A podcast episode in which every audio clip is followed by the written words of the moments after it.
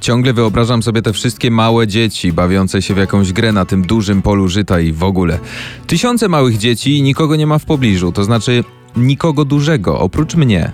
A ja stoję na skraju jakiegoś szalonego klifu. Co muszę zrobić? Muszę złapać wszystkich, jeśli zaczną zjeżdżać z klifu. To znaczy, jeśli biegną i nie patrzą, gdzie idą, muszę skądś wyjść i ich złapać. To wszystko, co robiłbym przez cały dzień. Byłbym po prostu łapaczem żyta i tak dalej. Wiem, że to szalone, ale to jedyna rzecz, jaką naprawdę chciałbym być. Wiem, że to szalone. To jest fragment powieści Salingera, buszujący w zbożu. Pomyśleliście pewnie, no, no chyba się coś gościowi pomyliło. Miało być o śmierci Lenona, a jest jakiś audiobook. O co w ogóle chodzi? Nic z tych rzeczy. Dokładnie ten fragment w trakcie procesu przeczytał w swoich ostatnich słowach Mark David Chapman zabójca Johna Lennona. To nie był przypadek. Młody zabójca miał przy sobie tylko dwie rzeczy, kiedy strzelił do Lennona na schodach apartamentów Dakota na Manhattanie: pistolet i papierową kopię buszującego w zbożu. Dlaczego to zrobił? Jaką rolę odegrała w zabójstwie ta powieść? Dlaczego to właśnie John Lennon był celem młodego zabójcy? Wszystkie te zagadki rozwiążemy w tym odcinku podcastu Ostatnie dni legendy. Mateusz Opyrchał, witajcie. Poznaj tajemnicze okoliczności śmierci gwiazd. Ostatnie dni legendy. No ale od początku. Na pierwszy rzut oka postać Marka Chapmana nie wzbudzała żadnych kontrowersji. 25-letni były ochroniarz z Honolulu na Hawajach. Zagorzały fan Beatlesów. Problem leżał gdzie indziej jednak.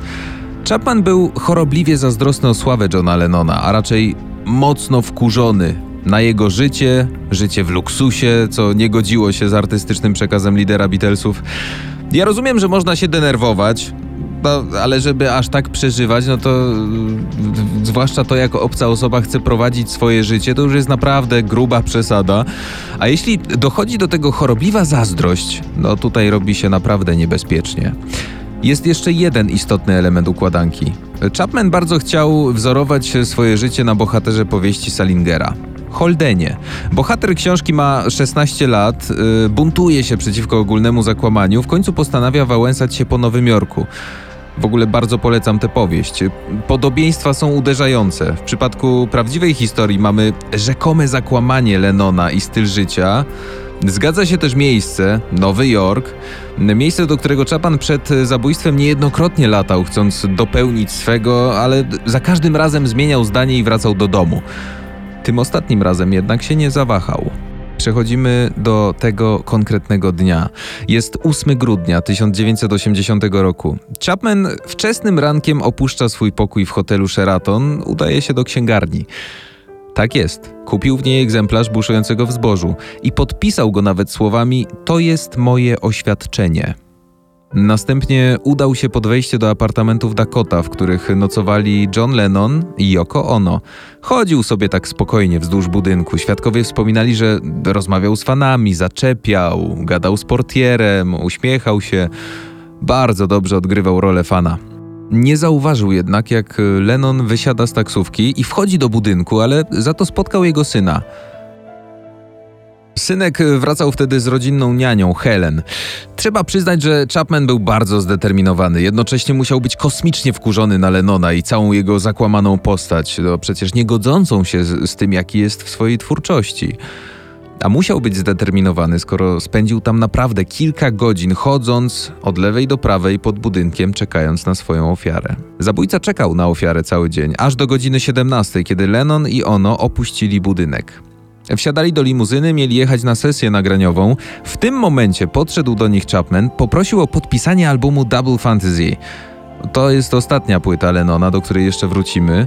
Artysta był bardzo cierpliwy, zresztą jak sam wspominał tego samego dnia w wywiadzie radiowym, lubił dawać autografy. Cenił e, w swoich fanach to, że potrafią tak długo czekać na swojego idola, tylko po to, żeby dostać podpis. No tylko nie wiedział, że Chapman czekał na zupełnie inną okazję. John Lennon i Yoko Ono spędzili kilka godzin w studiu Record Plant, po czym Lennon sam zaproponował, żeby nie jedli kolacji w mieście, tylko wrócili spokojnie do apartamentu, tuż przed zaśnięciem jego syna. Chciał się z nim jeszcze zobaczyć, zanim ten pójdzie spać. Pojechali do apartamentów y, Dakoty. Chapman czekał już na nich niczym morderca z filmu, stojąc w cieniu, w łukowym przejściu, w bramie głównej, schowany. Lennon i Yoko wysiedli z limuzyny, minęli Chapmana w przejściu, ten skinął Yoko, złapał kontakt wzrokowy z Lennonem nawet na kilka sekund, z Lennonem, który jakby rozpoznał go, przypomniał sobie wtedy, że wcześniej rano widzieli się przecież w tym samym miejscu, podpisywał mu płytę. Sekundę później wydarza się najgorsze. Chapman wycelował w plecy artysty.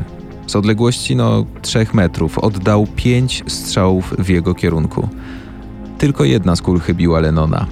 Pozostałe cztery trafiły w plecy i ramię, przebijając jego lewe płuco i lewą tętnicę podobojczykową. Lennon zaczął obficie krwawić, zatoczył się w okolice recepcji i krzyczał, że został postrzelony. Konsjerż Jay Hastings, który był tego wieczoru na zmianie, rzucił się na ratunek, próbował zatamować krew, rozerwał koszulę, zauważył, że rany są zbyt obfite, żeby cokolwiek zrobić i poddał się. Zdjął muzykowi okulary, przykrył go marynarką i czekał na policję. A co w tym momencie robił Chapman? Stał w tym samym miejscu, z którego oddał strzały. Spokojnie, jak gdyby nigdy nic. Zdjął płaszcz, zdjął kapelusz, żeby udowodnić, że nie ma przy sobie broni, bo chwilę wcześniej rzucił ją na chodnik. I tak czekał, spokojnie. Na przybycie policji. Pierwszymi policjantami, którzy przyjechali na miejsce zdarzenia, byli Steven Spyro i Peter Cullen. Pierwszego zauważyli oczywiście Chapmana, który stał nieruchomo, nie wiadomo dlaczego, grzecznie, trzymając w ręku książkę a jak już pewnie wiecie, buszującego w zbożu. Dwie minuty później, w kajdankach, jechał już radiowozem na tylnym siedzeniu. Dosłownie chwilę później przyjechała kolejna dwójka policjantów, Herb Frauenberg i jego partner Tony Palma. Podbiegli do Lenona, który twarzą w dół, przykryty całą mokrą od krwi marynarką, leżał na posadzce. Wiedzieli, że musi natychmiast trafić w ręce lekarzy, nie czekali na karetkę. Wpakowali go do radiowozu i odjechali do szpitala Roosevelta. Tuż przed 23 dojechali na miejsce. Trzech lekarzy, pielęgniarka, dwóch lub trzech innych pracowników służby zdrowia próbowało przez 20 minut reanimować Lenona. Bez skutku. Rozcięli nawet jego klatkę piersiową, próbując masażu serca, ale rany były zbyt rozległe. Jak powiedział później Steven Lin, kierownik oddziału ratunkowego w szpitalu Roosevelta, nawet gdyby Lennonem zajął się cały zespół chirurgów, i tak nie byliby w stanie go uratować. John Lennon został uznany za zmarłego o godzinie 23.15. W momencie, kiedy ogłoszono zgon Lennona, w głośnikach szpitalnego nagłośnienia pojawiła się piosenka Beatlesów All My Lovin', co wydaje mi się naprawdę najsmutniejszym i najbardziej niezwykłym momentem całej tej historii. Raport sekcji zwłok y, nie pozostawiał złudzeń. Lennon nie miał szans na przeżycie. W wyniku ran postrzałowych stracił 80% objętości krwi. Naczynia i tętnice wokół serca były poszatkowane kulami, dosłownie poszatkowane. Nawet najlepszemu lekarzowi na świecie nie udałoby się wrócić życia artyście. Nie było takiej możliwości. Te 40 lat temu, 8 grudnia, świat stracił jednego z najciekawszych, y, tajemniczych, pięknych artystów nowych czasów. A fani na całym świecie nie mogli uwierzyć w to, co się wydarzyło. Trudniej było im się pogodzić ze śmiercią swojego idola przez okoliczności, w jakich to życie zostało zabrane, to na pewno. Kolegom z grupy The Beatles no, również niełatwo było się pozbierać następnego dnia po morderstwie. To był absolutny szok. George Harrison wydał przygotowane oświadczenie dla prasy.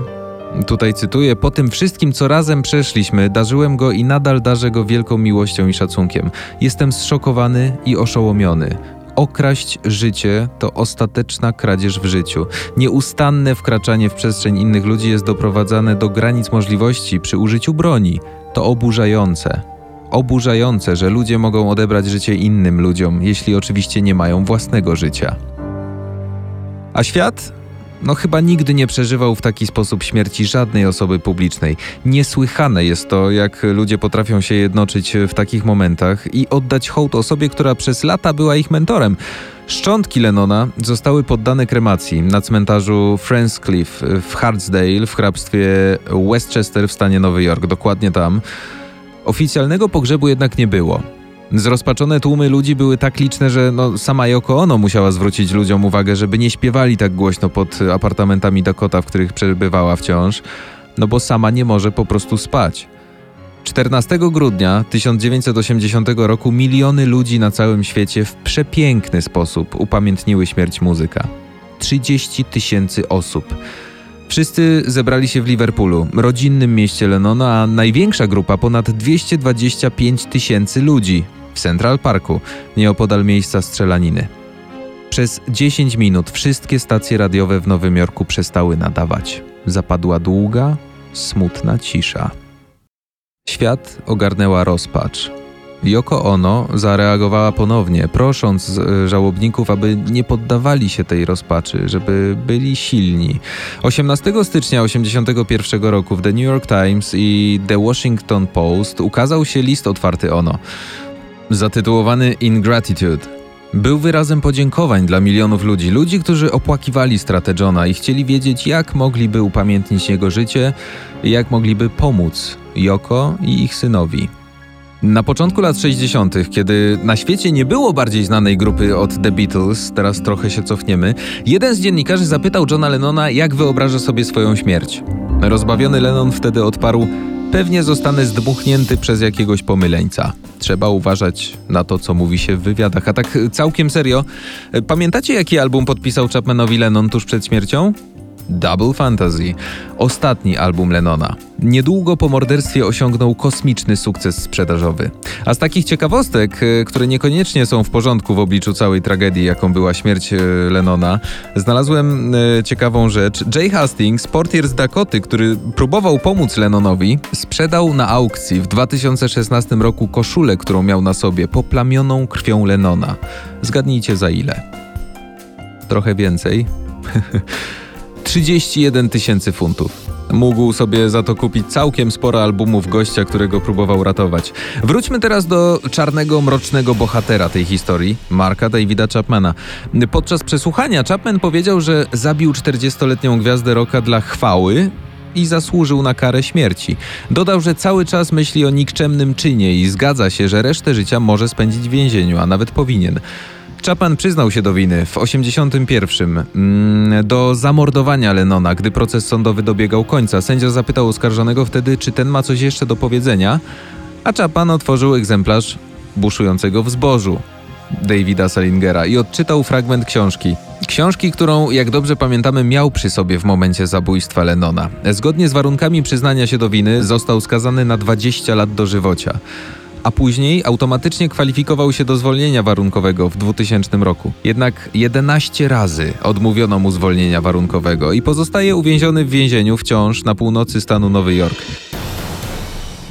Ostatni raz podczas rozprawy, która odbyła się 26 sierpnia 2020 roku, ponownie odmówiono mu warunkowego zwolnienia. Pod koniec września Chapman wyznał bezsensowny, prawdziwy powód, dla którego zabił gwiazdę Beatlesów podczas nowego przesłuchania w sprawie. Przeprosił także Yoko Ono mm, i wtedy w Nowym Jorku, jak sam mówił, zabił dla sławy i z powodu drzemiącej w nim frustracji i zazdrości. Brytyjski Ekspres podaje dokładne słowa, jakie padły podczas ostatniego przesłuchania we wrześniu tego roku 2020. Chcę tylko powtórzyć, że przepraszam za swoją zbrodnię. Nie mam wymówki. To było dla chwały. Myślę, że to najgorsza zbrodnia, jaką można zrobić komuś niewinnemu. Był niesamowicie sławny. Nie zabiłem go z powodu jego charakteru ani rodzaju mężczyzny, jakim był. No Chapman, trzeba przyznać, sporo przemyślał, jak widać w więzieniu, jak słychać. Uważa teraz, że zasługuje na karę śmierci. I tu znów cytuję: Chcę to dodać i mocno podkreślić. To był akt skrajnie samolubny. Przepraszam za ból, który zadałem jako ono. Myślę o tym cały czas. Co ciekawe, Chapman w jednym z wywiadów, jak doczytałem, gdzieś tam wyznał, że jego kolejną ofiarą miał być David Bowie. Postać Marka Chapmana e, w setkach artykułów i publikacji porównywana jest do głównego bohatera buszującego w zbożu Salingera, Holdena, jak dobrze pamiętamy, to był główny bohater. E, tylko, że postać z książki ma 16 lat i czytają o nim licealiści, a Chapman no to po prostu morderca. Morderca, który zgodnie z prawem odsiaduje teraz swój wyrok. Chociaż ostatnio znalazłem kilka książek na Amazonie, które można kupić i tak yy, bohaterem tych książek jest David Chapman. Jeszcze nie zdecydowałem się na kupno. Przyjemniej chyba jednak wrócić do płyt Lennona. I do tego Was bardzo, bardzo zachęcam. Jednocześnie dziękuję za dziś i słyszymy się w kolejnym odcinku. Będzie sporo rock'n'rolla i smutnej abdykacji króla Elvisa. Mateusz Opyrchał, do usłyszenia.